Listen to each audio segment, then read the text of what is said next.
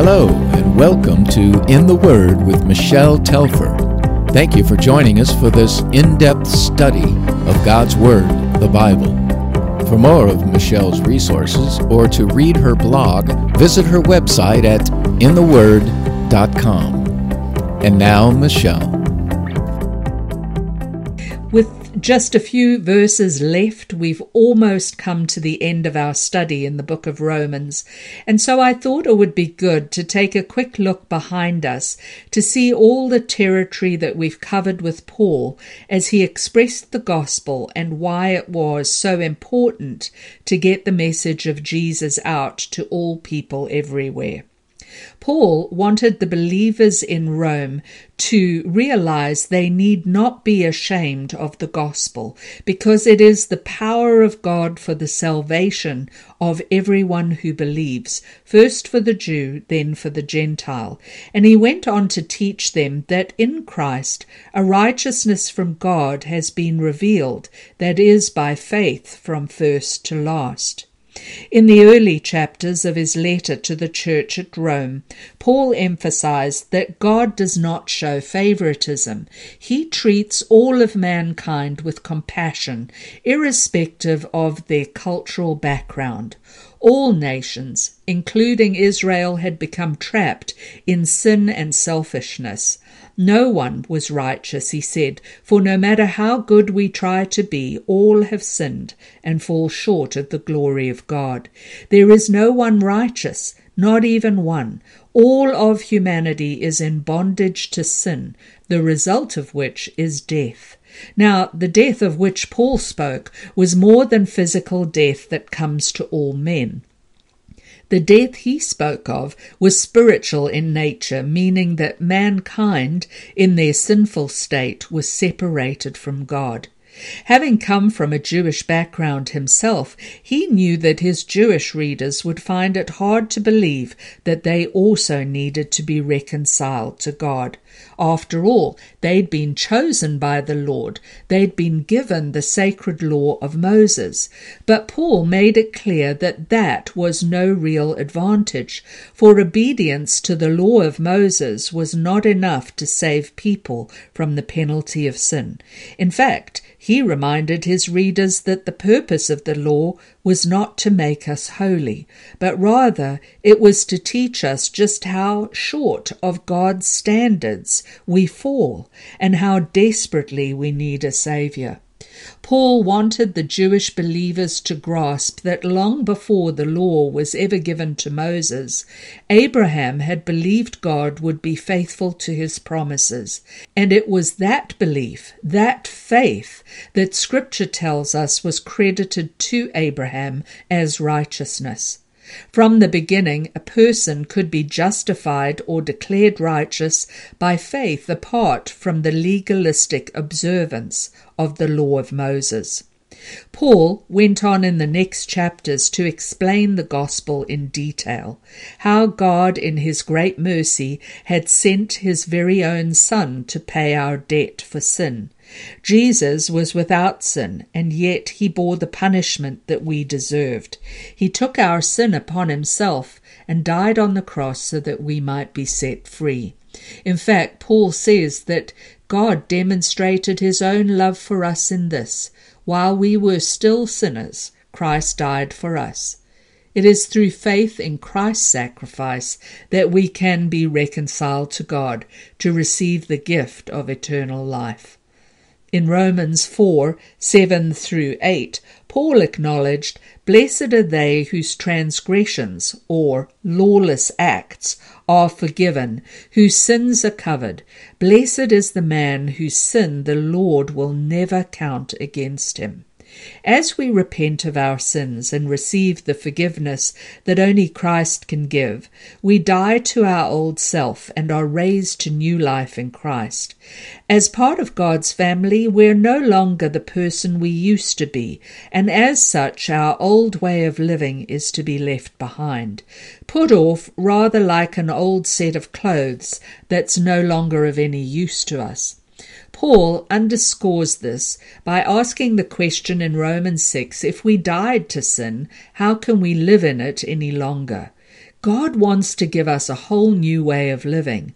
Sin no longer is our master because through Jesus Christ, the law of the Spirit of life has set us free from the law of sin and death.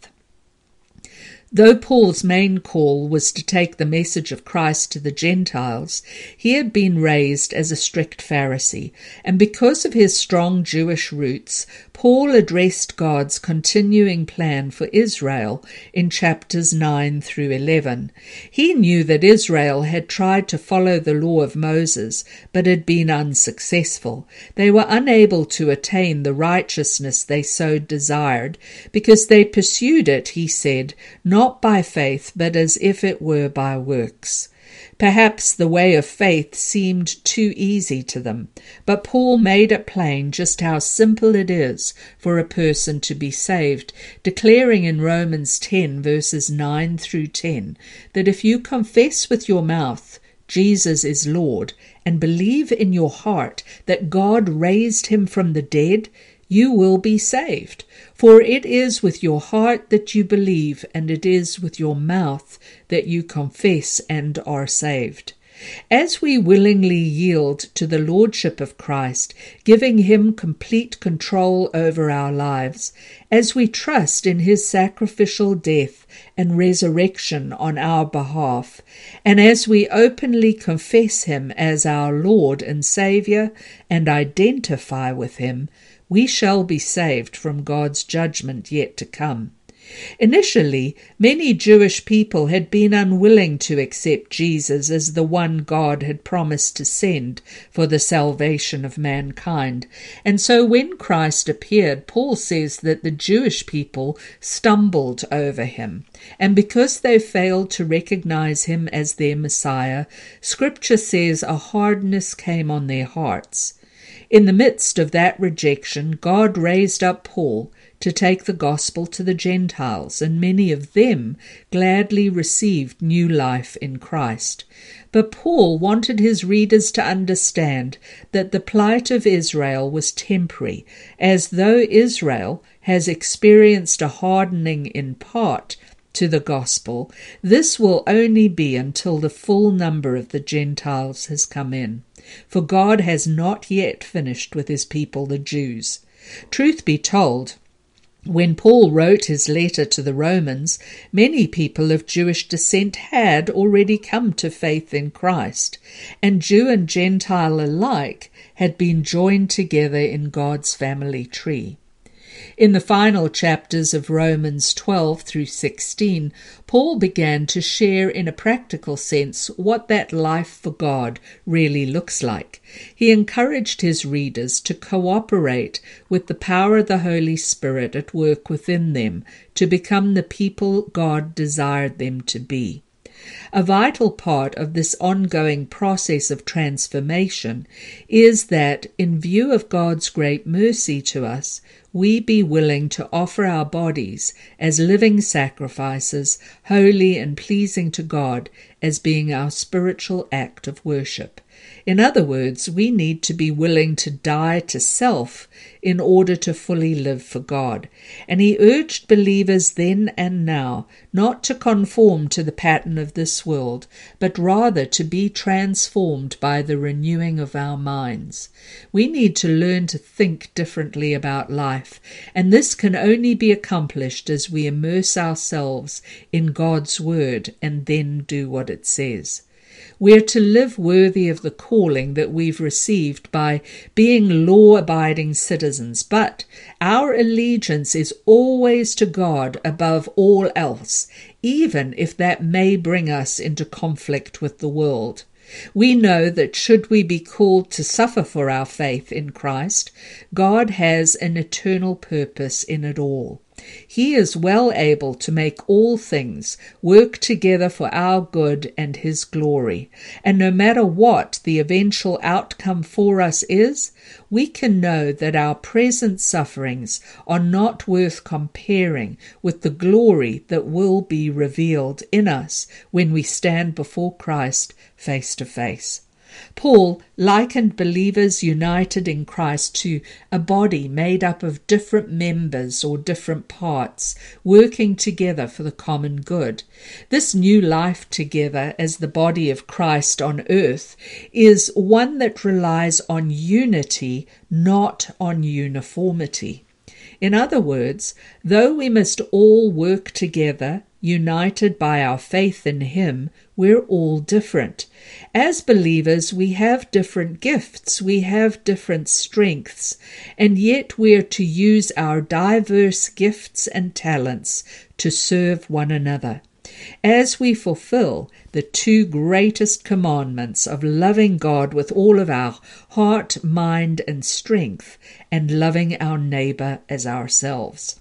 But Paul warns that love must be sincere. He urges us as followers of Christ to hate what is evil and cling to what is good, to be devoted to one another in brotherly love, honoring others above ourselves. Though we must agree on the essentials of our faith, we are not to let minor differences of opinion over disputable matters divide us. Believers in Christ can differ in their opinion over non essential matters, and we need to respect each other's convictions as long as the disagreement is not over actual sin. As we love Jesus and seek to obey him by loving others, we realize that our greatest need is of the Holy Spirit's regenerative power. For ultimately, it is the Holy Spirit who brings humility and unity as we serve one another to the glory of Christ's name. The final chapter of Romans may seem like a long list of names and greetings, but there is still much we can learn from Paul's words to these people. He begins in Romans 16, verse 1, by acknowledging the person who was to carry his letter to Rome. I commend to you our sister Phoebe, a servant of the church in Cenchreae.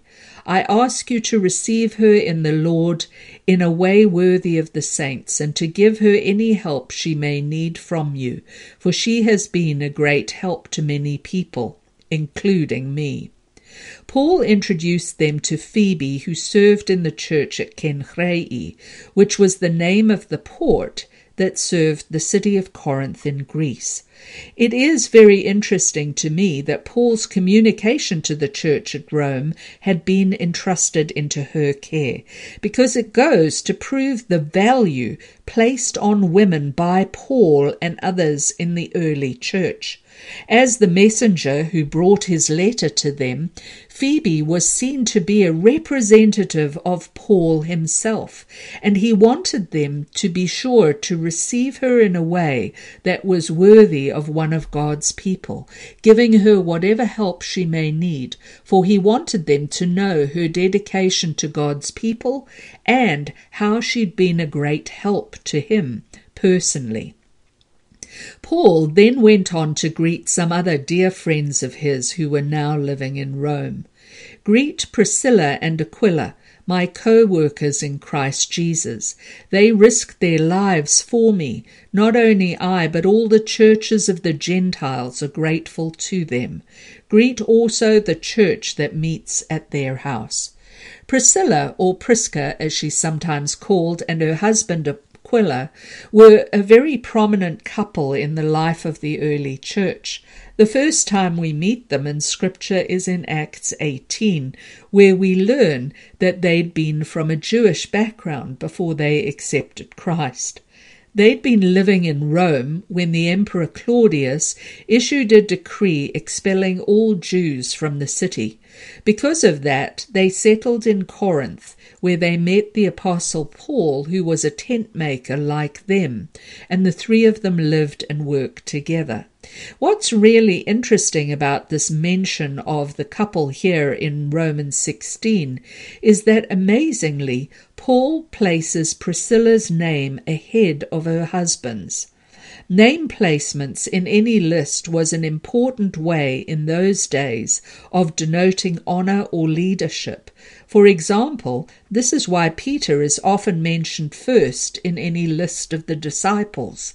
So, from Paul's placement of Priscilla's name first, some believe that she may have been the stronger of the two, the more vocal, perhaps the more at ease with things involved in their ministry than her husband Aquila. But the beauty of their being mentioned in this list is that they're listed as a couple, and I think it gives great encouragement to couples everywhere to serve the Lord together, to blend their gifts and labor alongside each other. Paul calls them my co workers in Christ Jesus.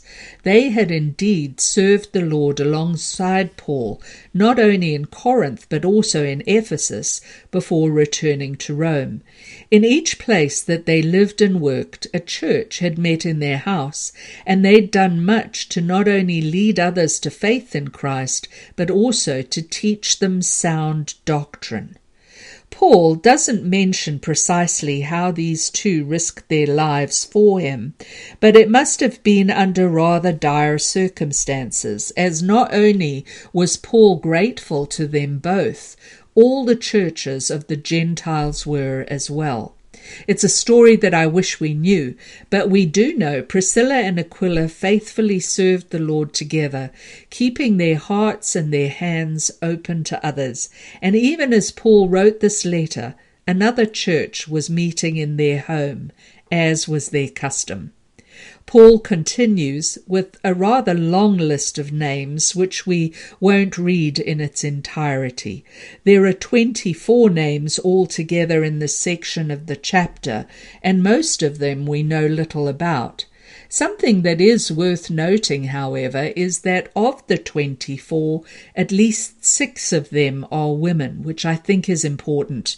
Paul has often been accused of being rather harsh in his views concerning women in the early church, but I think this part of the text proves that criticism may be somewhat unfair, as his appreciation for their work for the Lord is very evident in these verses Another thing of interest is that of the 24 names in this chapter, 13 of them can also be found in other historical documents or inscriptions in Rome itself.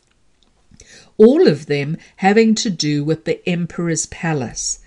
In his letter to the Philippians, written much later when Paul was actually imprisoned in Rome, he sent greetings from the church there and he wrote that all God's people here send you greetings, especially those who belong to Caesar's household. Perhaps the thirteen individuals mentioned at the end of Romans were some of those mentioned in Philippians who had worked in Caesar's household. We can't be sure, but I find it interesting to think that even at this early stage of the church in that city, Christianity could have spread through the different sections of the imperial palace already. The next names we have in any information about are Andronicus and Junia in verse 7. Paul asks that they greet Andronicus and Junia, my relatives who have been in prison with me.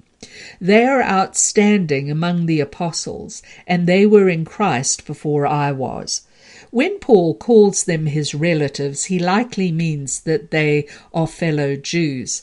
Not only had they been imprisoned with him during one of the many times he was incarcerated, but Paul explains that they were in Christ before he was, which leads us to believe that they must have been Christ followers as early as when Stephen was stoned to death in Jerusalem. For Paul had come to believe in Christ shortly after the stoning of Stephen. What amazes me is that Paul tells us he considered them to be outstanding among the apostles. You will remember the word in Greek for apostle, apostolos, means one who is sent out.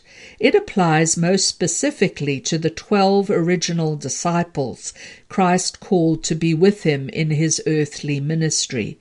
They're the twelve apostles that figure so largely in the history of the early church and in the prophecies about the last things. Because Judas fell, Paul himself became the last of those twelve as one born out of time, he wrote. But the term was later used to also describe those who were sent out by the churches to evangelize and take the message of Christ to new areas. Both Andronicus and Junia may have been sent out in that way, as were many others. It's interesting, though, that the name Junia or Junias as it is sometimes written, was a name that could be given to either a male or a female, and some have wondered over the years if perhaps this individual Paul spoke of was indeed a woman. In the next verse, Paul sends a greeting to Ampliatus, whom I love in the Lord. Ampliatus was a common name among slaves at that time, and yet one of the earliest sections of the Christian cemetery, known as the Catacombs in Rome, has a very large and ornately carved tomb with the name Ampliatus on it, and one wonders if this is the tomb of Paul's friend. After greeting others in verse 12, Paul continues Greet Tryphena and Tryphosa, those women who work hard in the Lord. Greet my dear friend Persis, another woman who has worked very hard in the Lord. It seems likely that Tryphena and Tryphosa were twin sisters, whose names, by the way, meant dainty and delicate. Some think that this is probably a reference to their high social status, in which they would have been entitled to a protected aristocratic lifestyle. But they apparently laid that lifestyle aside to serve the Lord to the point of exhaustion for those in the church. Far from being dainty or delicate, these tough women worked hard for the Lord, as did Persis. Paul goes on to greet Rufus in verse 13, whom he says is chosen in the Lord, and his mother, whom Paul said had been like a mother to him as well. Most commentators believe that Rufus was the same Rufus mentioned in Mark chapter 15, verse 21. You may remember that a man by the name of Simon of Cyrene was forced by the Romans to carry the cross of Christ the rest of the way to the crucifixion site of Golgotha. And Mark mentions that Simon of Cyrene had two sons, Alexander and Rufus. A Rufus is mentioned here, and in Acts 19, a man named Alexander protected Paul during the riot in Ephesus. Isn't it wonderful to think that the experience must have changed Simon's entire family, and that his wife and sons were quite possibly involved in the early church and were known even to Paul. We do not know, but it is certainly interesting to ponder how all of these people may have been connected. Whether their stories are known or unknown, all of these individuals are remembered and honored as people who were important to Paul in the life of the early church. Paul was trying his best to draw things to a close, but it seems like there was still so much he wanted to emphasize, and he goes on in verse 17 to remind them of the need for unity within the church. He says, I urge you, brothers, to watch out for those who cause divisions and put obstacles in your way that are contrary to the teaching you have learned. Keep away from them. For such people are not serving our Lord Christ, but their own appetites. By smooth talk and flattery, they deceive the minds of naive people. Everyone has heard about your obedience, so I am full of joy over you, but I want you to be wise about what is good and innocent about what is evil. The God of peace will soon crush Satan under your feet. The grace of our Lord Jesus be with you. Paul makes one last appeal to the believers in Rome to keep themselves from evil, and he focuses on two different things that will limit the effectiveness of any church. Firstly, he warns them against those who cause divisions, for he knew Christ's warning that a house divided cannot stand. And secondly, he cautioned them against those who sought to put obstacles in people's way that were contrary to the teaching of Scripture. We are to stay away from those who try to wreck congregations through sowing strife and creating obstacles for others who are trying to follow Jesus. Paul warns us to be watchful because these people are deceitful and can be very persuasive. In much of the same way as the serpent that deceived Eve, they won't appear like the dangers they are. And Paul states that by smooth talk and flattery they deceive the minds of trusting and inexperienced people. Paul wanted to give them assurance and confidence in verse 19. He wanted them to realize how happy they'd made him in their well known commitment to obedience.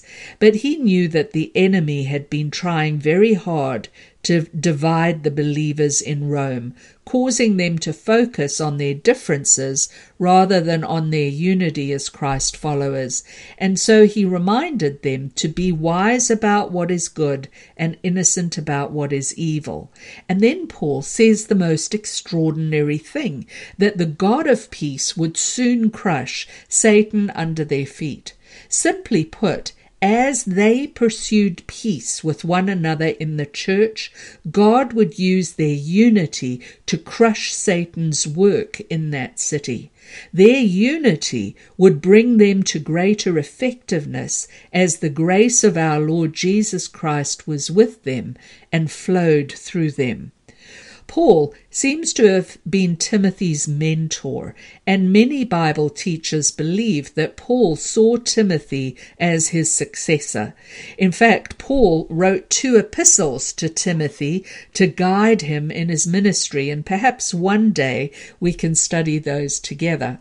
Paul then brings his letter to an end with a beautiful doxology, an explosion of praise to God that summarizes the gospel he loved. He preached and he ultimately died for. Now to him who is able to establish you by my gospel and the proclamation of Jesus Christ, according to the revelation of the mystery hidden for long ages past, but now revealed and made known through the prophetic writings by the command of the eternal God, so that all nations might believe and obey him. To the only wise God, be glory forever through Jesus Christ. Amen.